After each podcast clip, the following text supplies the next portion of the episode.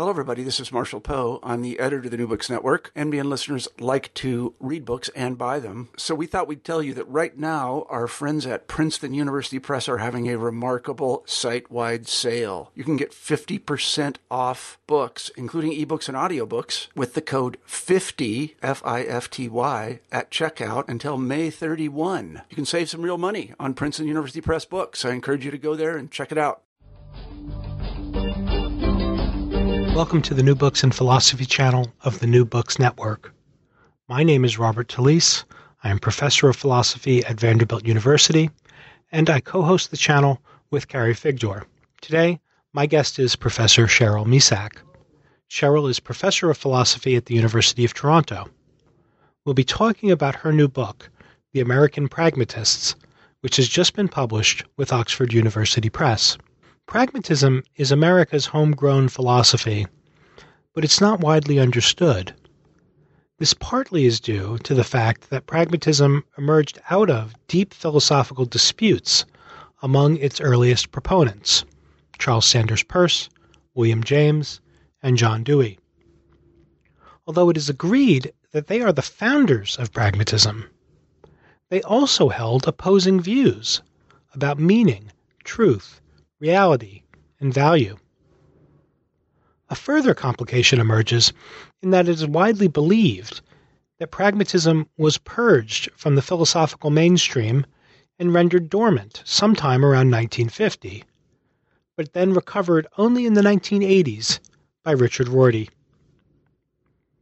In her new book, Professor Misak presents a nuanced analysis of the origins, development, and prospects of pragmatism.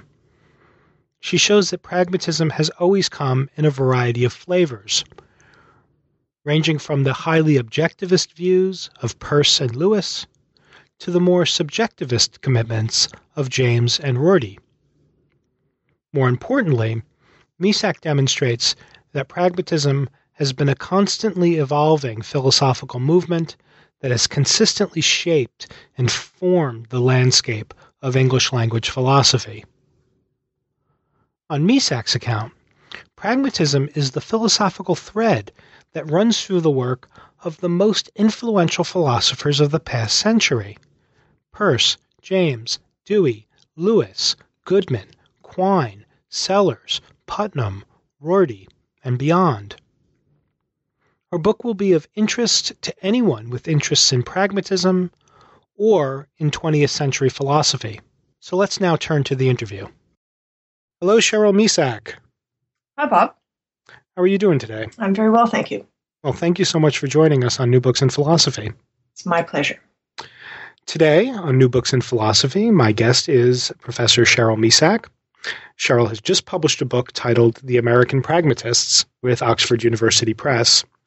Now, I highly recommend this book, and I recommend it not only to those uh, who may be listening who have an interest in pragmatism as a philosophical tradition and movement. Um, but I also recommend it uh, to those with interests in 20th century and indeed 21st century philosophy. Uh, in her book, Cheryl manages to strike a, a very admirable and delicate balance between historical narrative and telling the story of the development of pragmatism as a philosophical movement, um, philosophical exegesis, and telling, uh, giving accounts, philosophical accounts of what pragmatists tend to think and how they argue for distinctive philosophical theses. And also, first order uh, philosophical argument of her own, uh, where Cheryl defends um, certain philosophical claims that uh, may have their origin uh, in uh, historical pragmatist texts, but uh, Cheryl makes her own case for, uh, in many cases, uh, novel interpretations of those theses. Um, so the book results in something I would say is very exciting.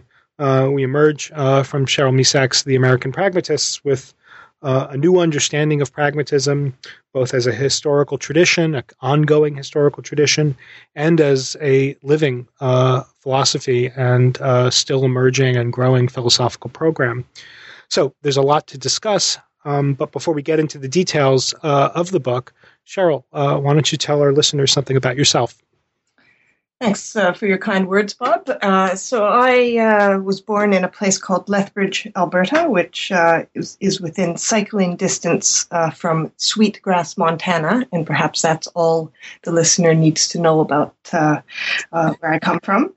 and I did my undergraduate at, degree at the University of Lethbridge, then went to work with Isaac Levi at Columbia, where I did a master's degree, starting to think uh, more carefully through some uh, pragmatist uh, themes.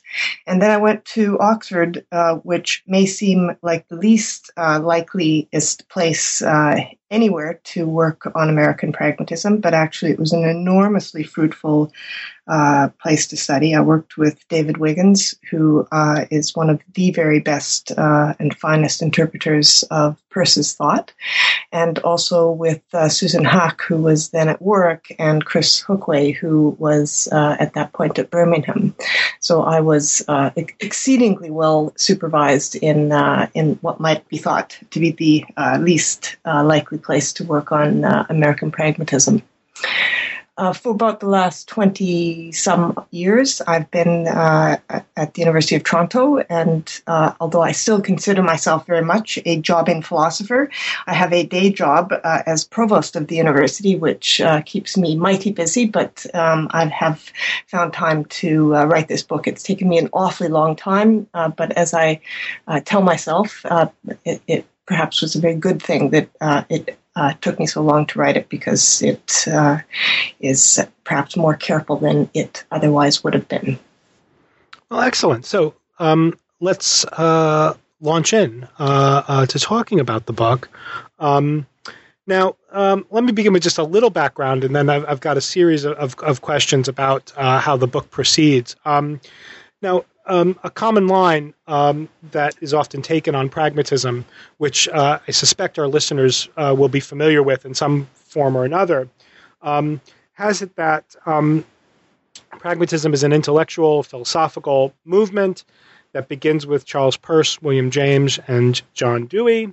Um, it enjoys some prominence in the early 20th century, particularly uh, uh, uh, for the decades before the Second World War.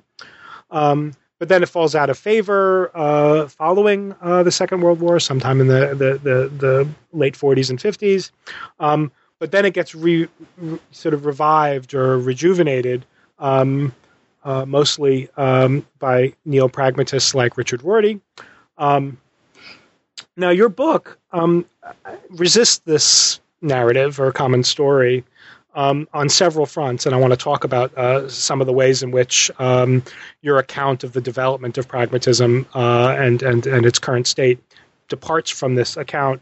Um, but one thing that struck me about uh, your book, The American Pragmatists, is that um, uh, you have a whole chapter about Chauncey Wright, uh, who was a contemporary of, of and James and a member of the Metaphysical Club, which is uh, this informal gathering of folks around Cambridge uh, where these some of these um, core pragmatist ideas were first proposed and developed. Um, and you even called Chauncey Wright one of the founders of pragmatism. Um, I take it that um, many of our listeners will never have read anything by Chauncey Wright and might not uh, have heard the name before and uh, might not uh, know anything about him otherwise. Uh, can you tell us a little bit about uh, Chauncey Wright as a philosopher and then why you think that he um, uh, is among the founders of pragmatism?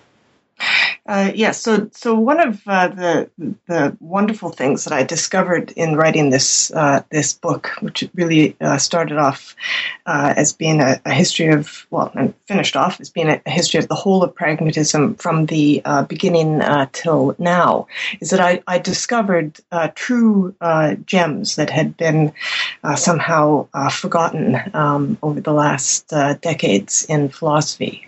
Chauncey Wright's case many, many decades. So Chauncey Wright uh, was certainly thought by uh, the founders of pragmatism, Peirce, James, Oliver Wendell Holmes, to be one of the founders of pragmatism. And in fact, Peirce called him our boxing master. They all thought that uh, Chauncey Wright uh, had taught them most of what they knew, and they looked up to him as uh, the really, really smart guy in the room. Chauncey Wright uh, also uh, had uh, Darwin share this view of him. Uh, Darwin had been in correspondence with Wright and had published a pamphlet of Wright's on symmetry in, in the petals of flowers. And uh, he was just one of the leading uh, minds of the time. He, uh, like Peirce, never managed to get himself a proper job in academic philosophy. He uh, he was a a computer for um, a mathematical organization and found a bunch of shortcuts to let him do all of his year's work of uh, of computing in a few months, and then he spent the rest of the year staying up too late, drinking too much, uh, smoking too much, talking too much, and uh, burned himself out and died uh, uh, altogether too young. Didn't write very much, and this is why we don't uh, know all that much about him. But it, Chauncey Wright is critical for understanding uh, the origins of pragmatism because Wright was a little bit older than Peirce and uh, and James and Holmes, and uh, was this uh, kind of guiding uh, spirit uh, behind pragmatism. And Wright was very clearly working within the British empiricist tradition. So Hamilton, Bain, Mill, these were the people that Wright was so heavily uh, engaged with. And when you look at, at James and his radical empiricism and uh, at Peirce's work, you, you get the sense that this uh, that pragmatism is very much in uh, the empiricist tradition, and yet you you find Peirce hardly mentioning Hume, uh, James hardly mentioning Hume, um, and really um, with the exception of uh, some of James's work, not much focus on uh, the empiricism that is uh, built into pragmatism. And I, I, think a lot of this is because they, they took it for granted uh, that this this was where they were coming from, and they expected everyone to see it. But with Chauncey Wright, that comes out very, very uh, strongly, um, and in order to understand the origins of pragmatism, you have to understand uh, what philosophers uh, Chauncey Wright and Peirce James uh, were really intellectually engaged with, and uh, and besides the British empiricists, it was uh, Auguste Comte. So they really thought of themselves as being a part of the positivist movement, and that's why there's this strain of verificationism uh, to be uh, anachronistic in uh, in their thought. So they were they were verificationists before the logical empiricists uh, arrived on the scene, but verificationists in a much broader sense, where they wanted to uh, not merely um, bring value under empiricist principles and maybe find it uh, drummed out of the scientific enterprise, but actually bring value under the empiricist tent and make sure that uh, that our empiricist worldview made room for value and art and uh, and other um, things that fell uh, by the wayside when the logical empiricists came along. So, understanding Chauncey Wright is critical in understanding the whole arc of uh, of American pragmatism, including the arc that spans the period of time when the logical empiricists uh, came to the shores of America. Well, okay, excellent. So, let's um, then pick up on uh, uh, uh, the, the, particularly the Peirce um, and James uh, relation, um, uh, which is uh, a, a, theme running through your, your treatment of the of these two fi- figures early in the book, um, because the answer you just gave um, sort of emphasized some of the the common ground between them. They are of a kind. of empiricist, um, there are in both Peirce and James um, a certain uh, certain kinds of verificationist, or what we now recognize as verificationist tendencies. Uh, certainly, the idea that philosophical ideas um, get their content from their connection to experience or practice or various kinds of doings and undergoings. Um, uh, but part of your story is a story about a struggle. Um, particularly between uh, and James, but then eventually between Peirce, James, and Dewey, um, over uh, the meaning of the kind of empiricism that pragmatists are committed to, and um, maybe even if it's if it's right to put it this way, a struggle over the meaning of the pragmatic maxim and the conception of truth that pragmatists are famous for championing. Uh, can you sketch for us a little bit of that part of the story? Good. Um, so, so this really, uh, as you note, is the very heart of pragmatism. The idea that all of our philosophical concepts need to be uh, linked to our practices. So, uh, the pragmatic maxim in Peirce's hands, uh, at least the versions of the pragmatic maxim that I think uh, are best, are of the following sort. He says that we have to look to the upshot of our concepts in order to rightly apprehend them or understand them. So Peirce backs all of uh, his thoughts about pragmatism and the pragmatic maxim with an extraordinarily complex uh, account of meanings and a theory of the signs of signs, and all of that uh, is is well worth uh, careful attention. But um, for these purposes, really, what what we need to understand in terms of the uh, the uh, dynamic between and James is it is it uh, Peirce's pragmatic maxim was adopted by James, and that maxim is you, in order to understand a, a, concept in philosophy or any kind of concept, you need to uh, see how it cashes out uh, in action. And so when they uh, turned that maxim on the concept of truth, uh, Peirce uh, arrived at the following a belief is true if it would stand up to whatever reasons, evidence, argument uh, you that belief would be exposed to. So a belief is true if it would be indefeasible or not defeated by uh, whatever uh, it might encounter. In James's hand, the maxim played, played out very differently. James said, well, a belief is true if it's good to believe. And uh, what's good to believe, James said, will differ from uh, from society to society, but also from person to person.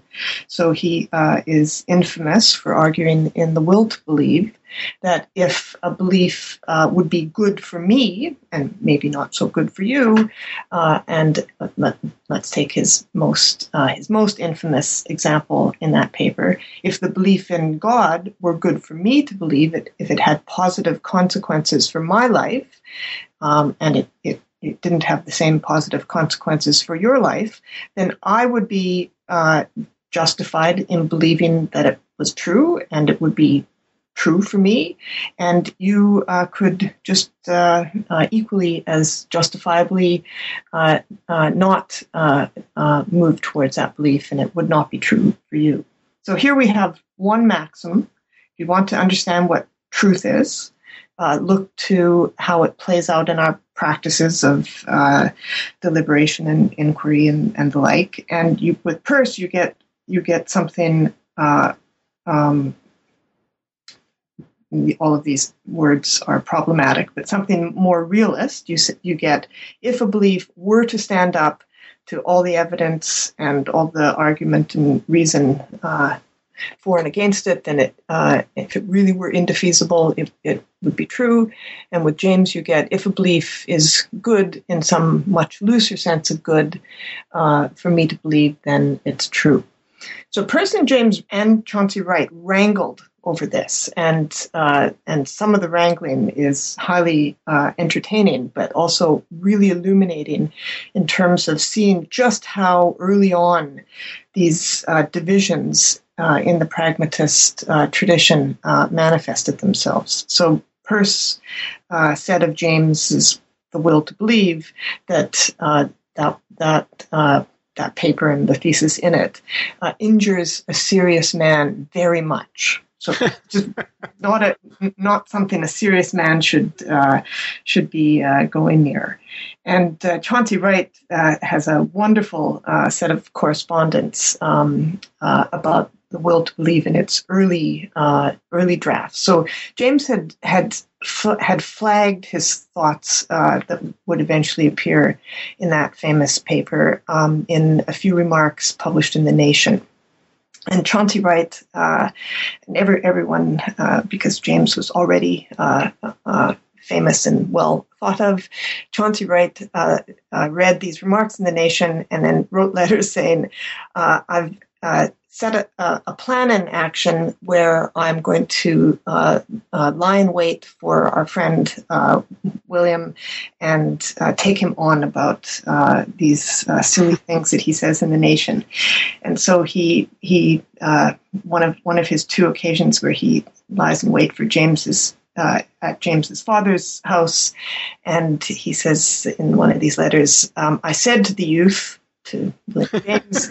uh, J- James asks him whether he's read the the remarks in the Nation, and Chauncey Wright says yes, and James says, and you know, did they seem uh, good to you?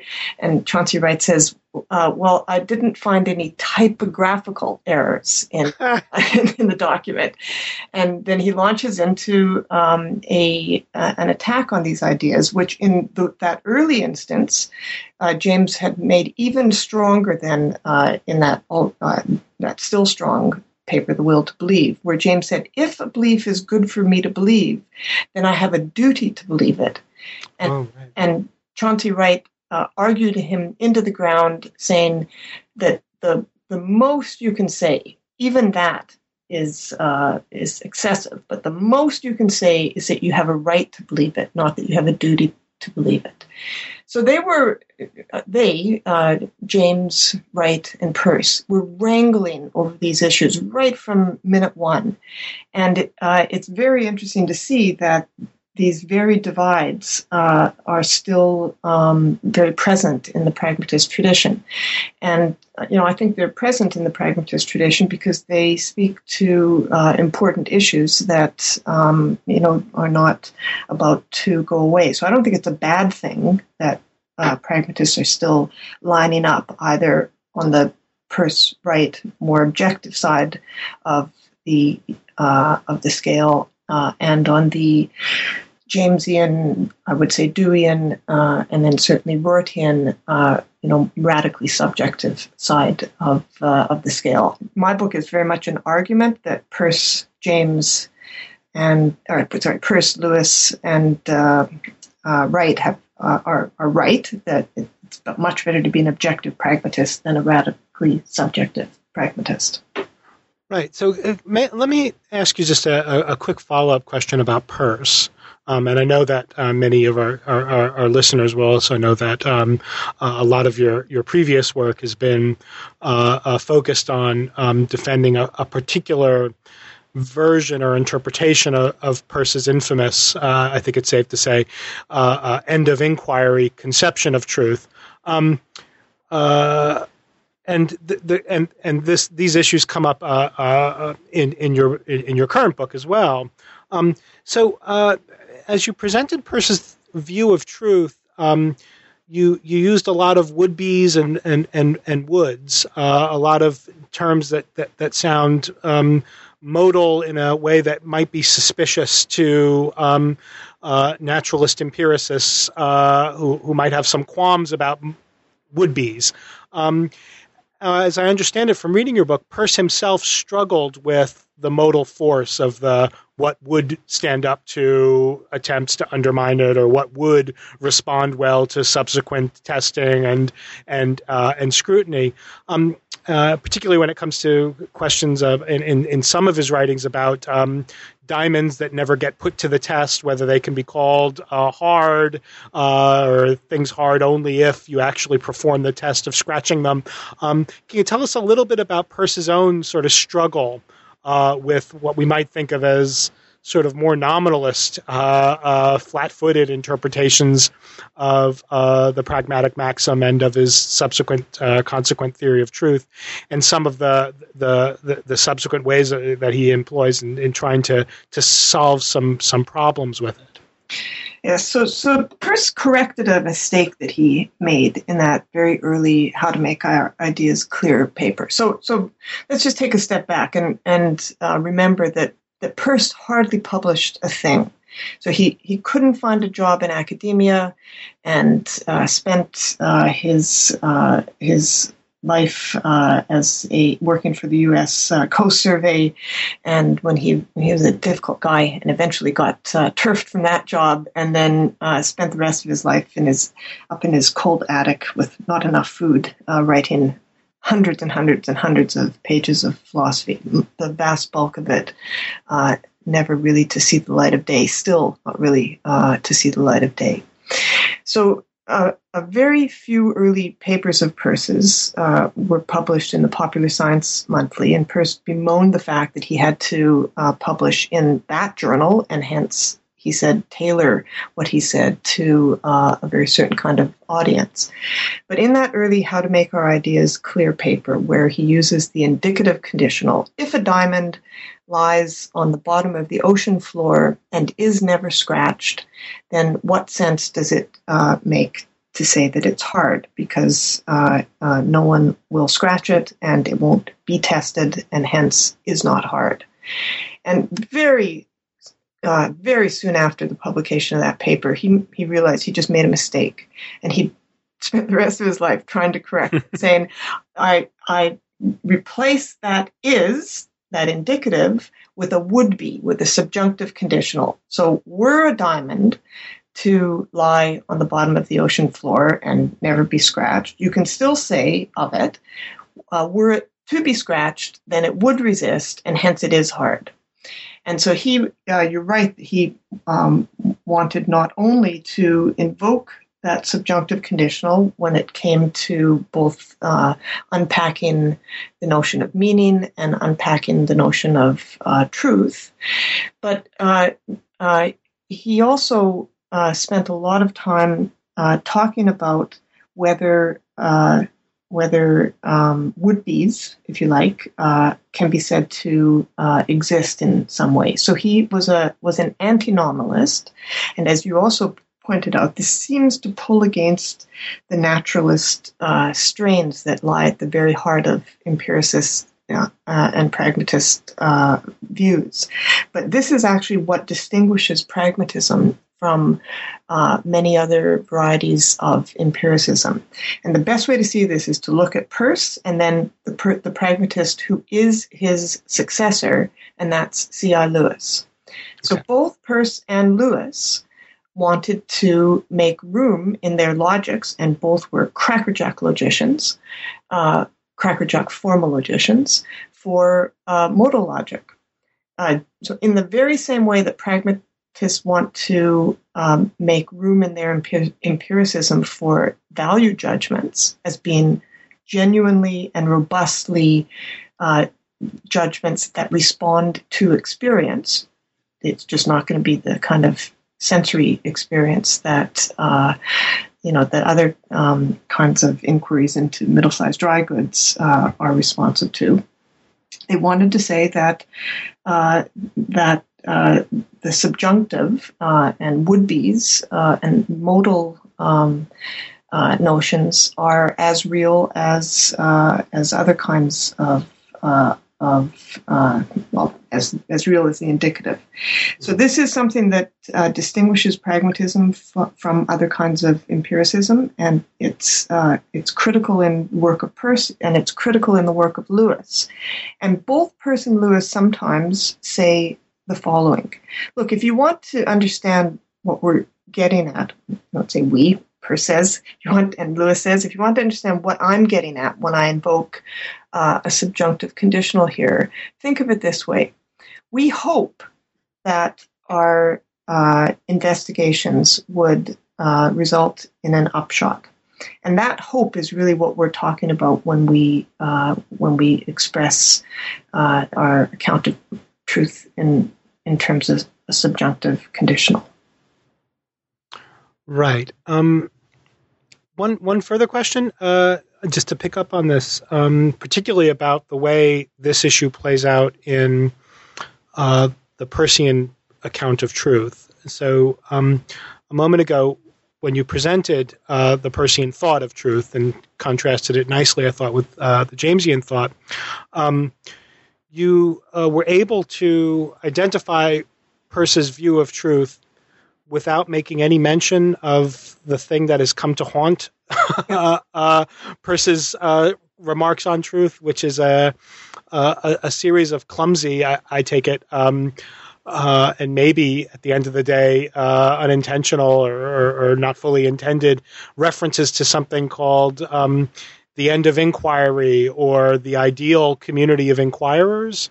Um, so the thought is it's typically expressed as, and, and, I'm now putting it in a way that makes it um, uh, uh, overtly silly. Uh, Peirce thought that truth was what the ideal community of inquirers would believe at the ideal end of inquiry.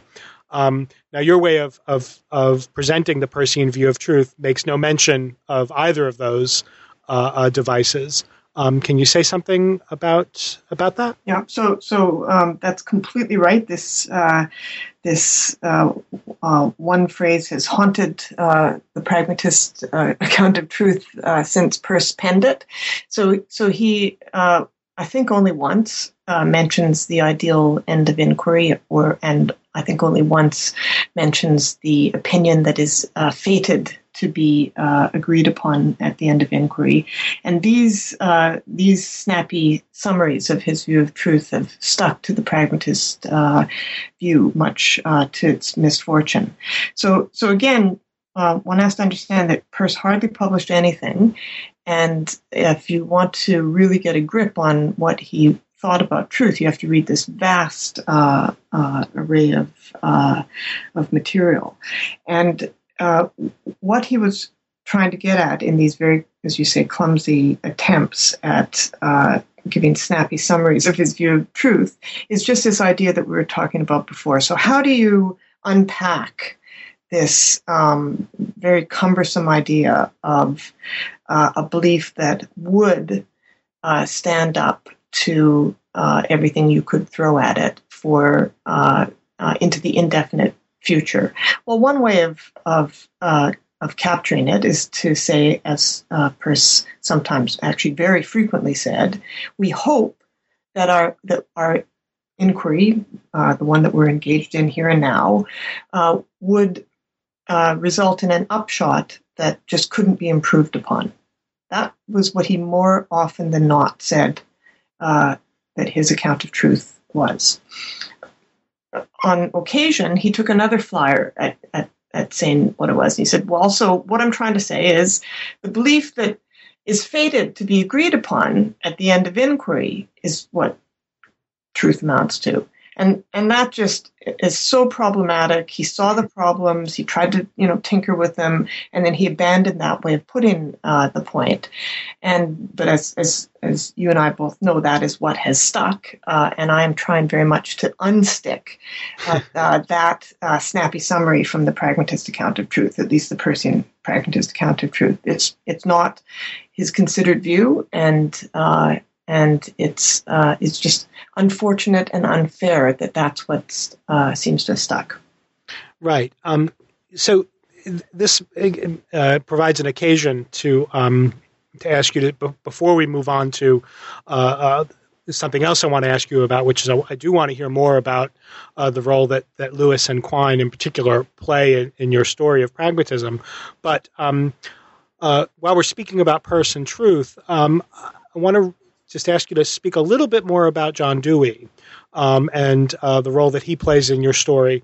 Um, and uh, I mentioned Dewey at this point because uh, there is a, a, a, a an often uh, cited uh, footnote in John Dewey's 1938 book on logic, um, where Dewey um, praises Peirce's conception of truth. The, the Peirce gives the best definition of truth there is. Um, as uh, and then Dewey uh, attributes to Peirce the end of inquiry review that you've just uh, tried to to distance pragmatism and and even Peirce himself from.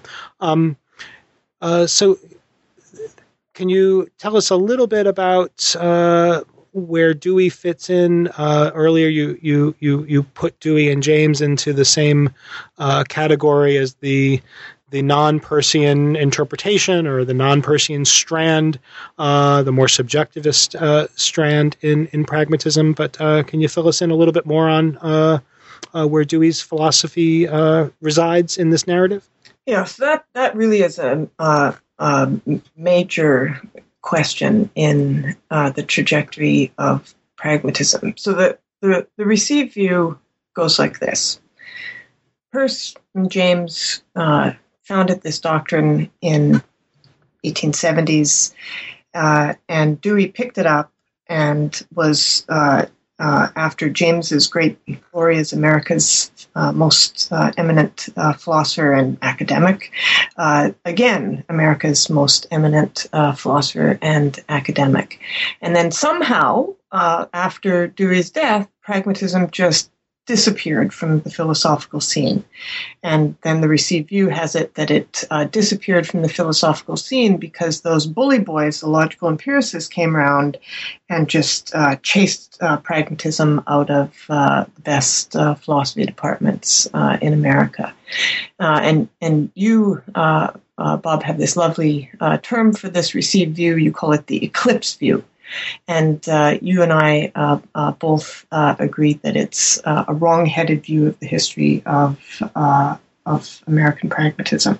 So, so what's the right view?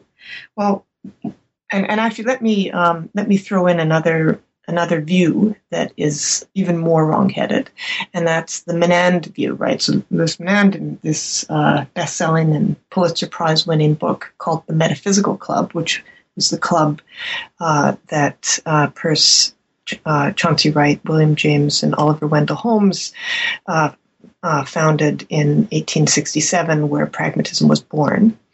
Uh, Menand argues for I should choose my my words carefully here. I want to say lunatic view. but, uh, Menand argues for a, a, a, very unusual view of the history of American pragmatism. He uh, takes pragmatism to be uh, more or less Richard Rorty's view, and uh, quite rightly uh, says that this is uh, the view that that James had, but he identifies pragmatism in 1867 with Richard Rorty's very let's call it subjectivist view, and says that after the, the Civil War was such a searing event for Americans that at the end of it they were just really uh, sick of the ideas of certainty and uh, confidence, and they uh, wanted nothing to do with anyone who said that they knew the truth about anything. Look where the truth uh, uh, got them; it got them all of the horror and bloodshed of the Civil War. So pragmatism was born out of that uh, desire to uh, not uh, have views of truth uh, that invoked any kind of certainty. Um, once the uh, Cold War came along, uh, people wanted certainty again, and so pragmatism was in the doghouse. And when the Cold War uh, uh ceased to become uh, an urgent uh, thing on people's minds, certain uncertainty could rule again, and hence Richard Rorty would come in with pragmatism and make it popular again. This is just so far from uh, uh, what was actually happening on the philosophical ground that uh, that part of what I want to do in this book is is is correct both that received view and Menand view. So so what is uh, you know, what is the accurate story of the trajectory of pragmatism and where does Dewey fit into it? Uh, so my on on the account that I give, uh, we, we had C.S. Peirce, Chauncey Wright, William James, Oliver Wendell Holmes carve out uh, a view of truth that spoke about the role that uh, truth plays in our practices and uh, and links uh, truth to our practices of inquiry and investigation we have two different kinds of pragmatism growing out of that metaphysical club. One is the uh, more subjectivist Jamesian view, and one is the more objectivist Peirce Wright view, um, person Chauncey Wright view. And then uh, you have, with uh, James's death, Dewey taking over, and the view um, after Dewey's death seeming to uh, fall uh, far, far, far into the backwoods. So I think this is not, um, uh, as I say, an accurate account of the trajectory of pragmatism. Uh, what you have at the uh, end of the James Peirce uh, period is uh, C.I. Lewis taking that famous course from William James and Josiah Royce, where they did battle over pragmatism and empiricism, or sorry, pragmatism and idealism, with uh, uh, James arguing for pragmatism and Royce arguing for idealism. You had C.I. Lewis taking that famous course uh, at Harvard as an undergraduate, siding, uh, it's not clear where he was siding as an undergraduate, but at, at, the end of the day, he came out very much in favor of the uh, Peircean, more objective view of pragmatism.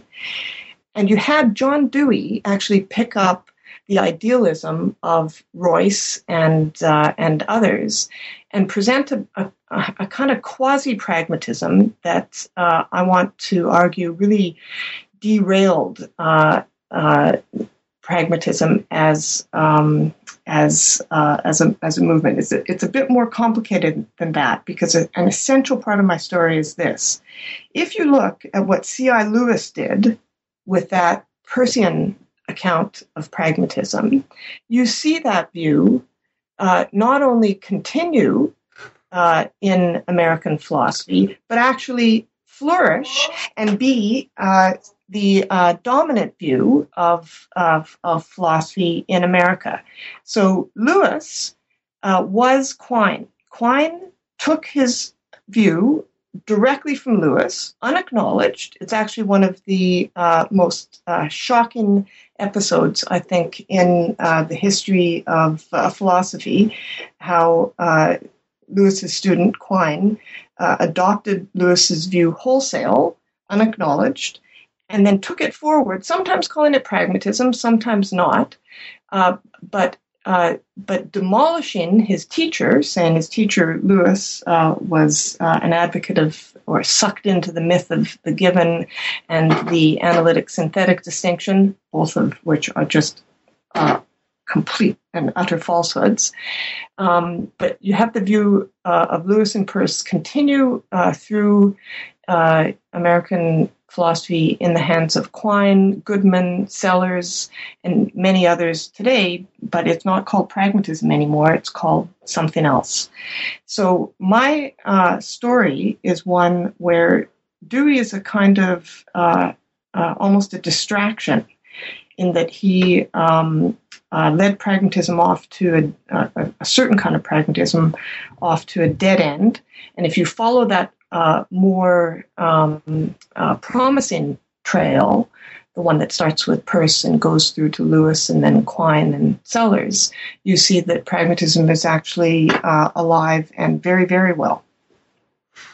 Well, can you tell us then a little bit about um, about what, what you think uh, the distinctive contributions of Lewis uh, were to to the pragmatist tradition? Now, um, I take it that our listeners will be familiar with Lewis um, because of the, uh, I still think, regarded as uh, groundbreaking uh, work on uh, modal logic. Um, uh, and I also take it that the the famous paper on the pragmatic conception of the a priori and and certain other parts, um, certain other things that became the, the, the Mind and the World Order book um, are, are are probably well enough known generally.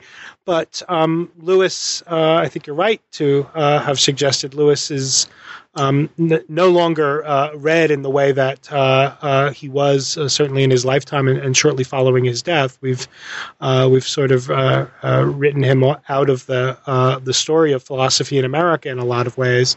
Um, so what what what are we missing by not looking carefully at Lewis's work? So we're missing a lot. Uh, and uh, I'm the first to say that uh, you know that I missed it the first time around as well. So you know, I, I wrote a book on uh, pragmatism and ethics and politics, pragmatism and value, and uh, argued that uh, if you if you looked at Peirce's view, you could um, uh, you, you, could find some really interesting uh, and uh, sustainable things to say about uh, about value that, that really stood up to um, all of the, uh, the, the pressing questions and the excellent debates that we currently have about value and objectivity. And I wrote this book uh, kind of sidestepping Dewey because although Dewey seemed to me to be the pragmatist who spoke about value and who put value on uh, our radar screens in in such uh, an effective way, he didn't actually have the answers in his own uh, brand of pragmatism.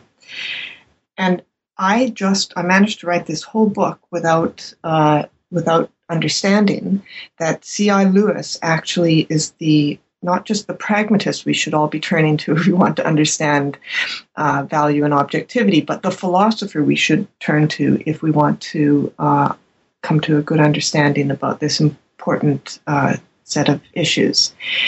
And I had read Lewis as an undergraduate in my second year in in in that callow undergraduate way, and then had sort of packed him off in the back of my mind as someone I had read and thought at the time that I understood, and then hadn't hadn't encountered him again in uh, the rest of uh, not only my education but in the rest of my attending philosophy uh, philosophy colloquia and conferences. He was just absent from the philosophical scene, uh, even though my philosophical scene was the pragmatist scene. Right. Uh, that's that's really striking. Uh, it's also really striking that, as I uh, said a few minutes ago, if you look at Quine's work, uh, you can take Quine's most important passages and and uh, set them against uh, passages of Lewis's, and you wouldn't know from whose pen each passage came from. Uh, the views are identical. Nonetheless, Quine and Goodman and Morton White all Lewis's students, uh, lowered their guns and tried to blow off their teacher's head about uh, uh, uh, about the analytic and synthetic, saying that Lewis, you know, uh, had some uh, outdated and and foolhardy distinction between the analytic and synthetic. False. Lewis had precisely Quine's view that what we uh, the, the, framework questions, the, the, questions that we held true come what may, were things that were chosen, and we could, by doing a lot of damage to our conceptual framework, by making lots and lots of revisions, we could um, revise those uh, framework beliefs, and uh, they were all fallible. And I think if you have a view of the analytic or the a priori where uh, those sentences are fallible, you don't have the kind of uh, bifurcation that uh, Quine and others were railing uh, against. They also said that Lewis um, was uh, an adoptee of the myth of the given, and it is just crystal clear that uh, he was not. He uh, also took uh, experiential inputs to be uh, experiential beliefs to be fallible. What he wanted to do, though, was to distance himself from Dewey's brand of pragmatism, where Dewey was only looking forward how does this belief change the knowledge situation in the future? Lewis thought that in order to uh, um, uh, assess whether a belief uh, is true or worth believing, you also had to take a look at its precedents, not only how it will play off, uh, play out in in the future, and see if it if it's grounded in uh, in experience in the right kind of way. Not grounded with certainty, but if it if it if it has some kind of experiential touchstone. So Lewis really was the uh, pragmatist. And remember, Lewis and Dewey um, were alive at the same time, and they engaged with each other. They both looked at each other's views and, and thought them quite foreign, despite the fact that they were the two uh, famous pragmatists in the world. Um, but Lewis wanted to uh, have a pragmatism where you could make sense of the ideas of making a mistake, of learning something, of coming to a better view, and of distinguishing between what is valuable to me or what seems valuable and what really is valuable. And and you'll find a parallel distinction in his more general view of truth, you have to be able to distinguish between what seems true to me or to us and what really is true. And that distinction in Lewis's pragmatism and in Peirce's pragmatism is uh, what I want in this book to point to as the, the kind of pragmatism that we should all be interested in. So, this kind of pragmatism says, this kind of pragmatist says, look, uh, you can't uh, talk about truth uh, without talking about human practices of inquiry and deliberation and investigation. And you can't talk about value without talking about what's valuable to human beings, what human beings experience as valuable. So, in James's view, the trail of the human serpent is over everything. But this kind of pragmatist, the Peirce Lewis kind of pragmatist, says you still need to make sense of the idea of making a mistake, improving your belief, and you still need to hold on to that distinction between what seems to me to be valuable, what seems to me to be true, and what really is valuable and what really is true. And Dewey didn't always hold on to that distinction, uh, and uh, neither did his uh, successor Rorty. But that other kind of pragmatism, the kind that started with and Lewis, that is actually the naturalist project that we find so many people now uh, completely uh, engaged in and, and, embedded in.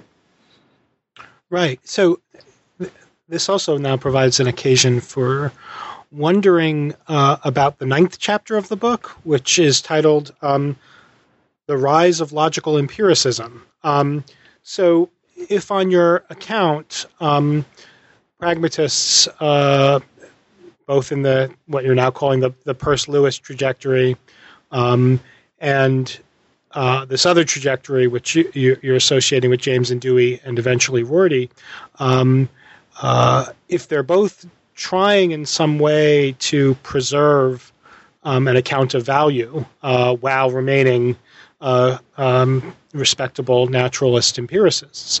Um, uh, what's the role of, of, of the logical empiricist in this story, such that um, uh, the logical such that logical empiricism deserves a chapter? One might think, well, the logical empiricists are, are, are, have to be anti-pragmatists, and one way we might even see that on, on, on the account that, that you've already sketched, Cheryl, is well, the logical empiricists you know, if, if, we know them as anything, we know them as people who think that, um, you know, there aren't, you know, value judgments, you know, can't be correct or incorrect or true or false. They're just, you know, hoorays and boos. Um, so, what's the role of, of, of the logical empiricist uh, in the story then? Good. So, the, the role is absolutely critical, um, and it's critical in two ways. So, again, let's just first take a step back and think of this trajectory. You've got And James, and then Dewey and Lewis in the in and in the continuous next generation.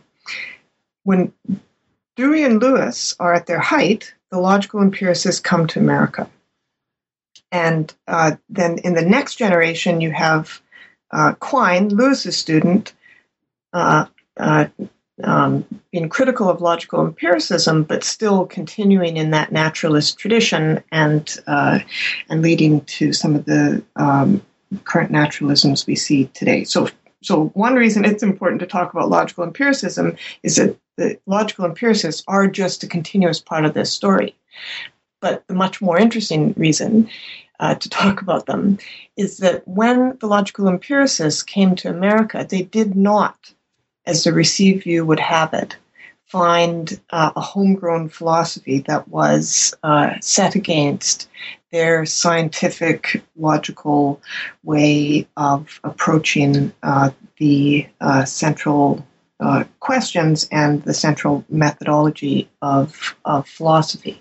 So, as I said very early on, Chauncey Wright and Peirce and James all thought of themselves as being engaged in the positive, uh, the positivist project as uh, as Auguste Comte had uh, had carved it out. It's interesting they didn't talk much about uh, about Hume and uh, the other British empiricists. But they had had a kind of verificationism embedded in the pragmatic maxim, and uh, and their definition of belief was Bain's definition of belief. It was a dispositional definition of belief. So when the logical empiricists came to America, they found a homegrown philosophy that was very, very like their own. And in fact, they uh, saw Dewey as uh, as a kin, uh, as a brother of theirs. And Dewey was on uh, the editorial board of the Encyclopedia of Unified Science. He uh, was one of the co-authors of the introductory volume. And then he was the sole author of another volume, and that volume was called A Theory of Valuation. And at that point, Dewey and the logical empiricists all thought of themselves as uh, as being engaged in the very same project, and that was uh, bringing all aspects of human endeavor under the principles of science. And uh, uh, you can dip into any volume of Dewey and just hear this again and again and again. That's what he was doing. He's bringing value into uh, the realm of science. The difference is the difference between Dewey and the logical empiricists actually is twofold. One, uh, and I alluded to this earlier, Dewey and all the other pragmatists had a commitment to retain a place for value. Whereas the logical empiricists were open minded about this. Either there would be a place for value, it would be kind of uh, uh, scientific uh, uh um, uh, look at uh, value judgments, or perhaps value judgments would be declared meaningless. And hence you get the infamous boo hurrah theory of meaning, what Lewis called the ejaculatory theory of meaning. So uh, that was one difference, right? So, so the pragmatists were committed to finding a, a place for value and to be and to and to thinking hard and and and in a sophisticated way about value. And the empiricists, you know, they were going to see, uh, you know, they were going to toss uh, the dice and see where, uh, you know, uh, what, you know, what what uh, tossing the dice is the wrong metaphor. They were going, they were they're going to take a look at value and it either survived their scrutiny or uh, or it didn't. Another difference was that uh, Dewey was no logician, and very soon uh, after he started engaging with the logical empiricists, he started saying disparaging things about logic, and the logical empiricists uh, started to realize that he really couldn't do it. Dewey had uh, had been in Peirce's logic class uh, while Peirce was for a very fleeting time an instructor at Johns Hopkins. And there are these wonderful letters from Dewey. He's writing to his professors back home in Vermont saying, Mr. Peirce thinks that philosophy is logic. I hate this class. I'm dropping it. And I can't do it. I hate it and he drops the class, and uh, he and Peirce have a very testy relationship for the for the rest of. And uh, and Lewis, on the other hand, was, as I say, a crackerjack logician, and he, yet he engaged with logical empiricism by arguing with them about value and about modal logic, but seeing that they all shared uh, the same uh, the same driving theme, which was to uh, think about uh, value and art uh, and science using only uh, empiricist uh, principles, with Lewis a little bit of Kant thrown in, and with Peirce a little bit of Kant thrown in. Right. Um, can you now uh, sort of uh, bring us to the to the latter stage of the book, particularly the, the last couple of chapters, which um, in which you deal with uh, sort of the neo pragmatists, and we've been talking a, a lot um, uh, about Richard Rorty, uh, sort of on the sidelines of things, um, but also Hilary Putnam uh, uh figures into the story. And then, um, can you tell us a little bit about uh, where pragmatism stands today and what uh, what, the frontiers are for for pragmatists? So, so for a long time, and certainly when I was when I was uh, a student, uh, Richard Rorty was the face of pragmatism. Uh, I was an undergraduate. Actually, I was an undergraduate when both Philosophy in the Mirror of Nature was published and Hilary Putnam's Reason, Truth, and History. Mm-hmm. So actually, you know, even that betrays the received view. right? So when I was an undergraduate, you know, these were two big books, two big right. important books, and and these were the two, uh, the you know, the two uh, successors of the two different kinds of pragmatism, still slugging it out, you know, uh, hundred years after uh, the birth of pragmatism. So Richard Rorty is very much the successor of especially James, but also uh, uh, Dewey's pragmatism. And uh, Putnam is very much the successor of uh, Peirce and Lewis and Sellars and Goodman. So um, uh, we see another uh, very interesting issue.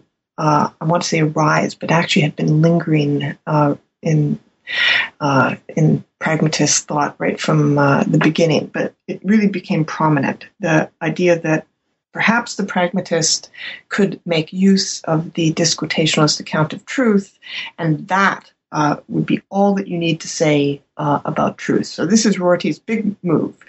Uh, his, his, on his version of pragmatism, uh, we do not aim at truth. Uh, inquirers have no use for the uh, the concepts of truth and objectivity. All truth is is uh, a kind. It's it's re, let, us call it redundant. Uh, to say that uh, P is true is to say nothing more than P itself.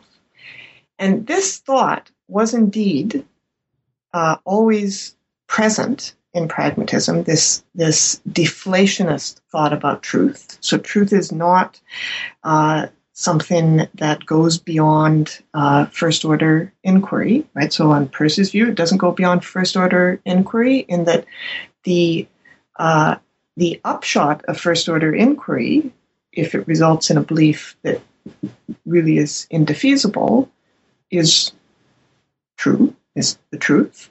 And for James, uh, the upshot of really local first order inquiry, like mm-hmm. my own, uh, uh, results in the truth. So that that kind of deflationist thought was always um, lingering in in uh, in in the work of the pragmatists. But Rorty uh, really made an explicit move. He said, "Look, we don't need to talk about truth. All you need to know about truth is that if P is true. Uh, P, P, is true if and only if P. And we've seen a lot of pragmatists and a lot of other people just leap on uh, what I want to call this uh, quick and dirty uh, um, solution to the problem of truth. Putnam was very clear that uh, this uh, was a quick and dirty uh, solution to the problem of truth and one that the pragmatist should not adopt as as an easy way out. The pragmatist needed to say more about truth than the mere deflationist thought or the mere uh, redundant thought. And and here you see, I think, a very very interesting uh, parting of the ways uh, of and a new parting of the no actually take that back an interesting parting of the ways between pragmatists that might look new, but actually is uh, is not so new. Um, and uh, and this will lead me into uh, in, into your final question, which is uh, what am I going to work on next? Mm-hmm. So, if you look, so what I'm going to work on next is a book called Cambridge Pragmatism, on how uh, the pragmatism of Cambridge, England, i.e., Frank Ramsey's pragmatism and uh, Wittgenstein's pragmatism, was uh, very, very heavily influenced by, in Ramsey's case, C.S. Peirce, and in Wittgenstein's case, William James. Now, Ramsey is uh, is thought by everyone to be uh, one of the most articulate proponents of the redundancy theory of truth. But in fact, Ramsey, when he died at the age of 26, after having founded uh, modern decision theory, two branches of economics, a branch of mm-hmm. mathematics, right. uh, he's truly brilliant. Uh, when Ramsey died at the age of 26, he was writing a manuscript on pragmatism and truth, where he was very, very clear that uh, that what he wanted to say about truth was first uh, what was captured in the redundancy thought, and that's that there's nothing more to saying that uh, uh, P is true than than there is in asserting P, but that that was just the first step in uh, a uh, suitable pragmatist account of truth. You had to then go on and say, um, build norms into uh, your account of truth, and again, kind of make this distinction between uh, the mere assertion that P or the belief that P and uh, and uh, that P is really assertable or deserving of our uh, belief or assent, rather than uh, just merely being believed or assented to. So Ramsey is, uh, and uh, well, well, Ramsey is the inheritor with Lewis of Peirce's view of truth, and I think that uh, what all pragmatists should be doing right now is taking a hard look at Ramsey's very, very sophisticated and subtle view of truth, and then returning to that Peircean Ramseyan view and uh, not being tempted by the easy seductions of just resting with the redundancy uh, or the disquotationalist theory. Well, excellent. Um, we will uh, keep an eye out then for uh, your next book on Cambridge pragmatism. Um, but for now, Cheryl, you've been um, uh, very, very generous uh, with your time, uh, and um, I want to thank you uh, uh, for talking to us on New Books in Philosophy about your new book, um, The American Pragmatists, which is just out. I think maybe even this week, just out with Oxford University Press. Well, thank you. Uh, well, I'll uh, I will be in touch uh, with you, and um, thanks a lot for joining us. Thanks. Now. You've been listening to my interview with Professor Cheryl Misak of the University of Toronto. We were talking about her new book, The American Pragmatists, which is newly published by Oxford University Press. I'm Robert Talisse, your host. This is New Books in Philosophy. Thank you for listening.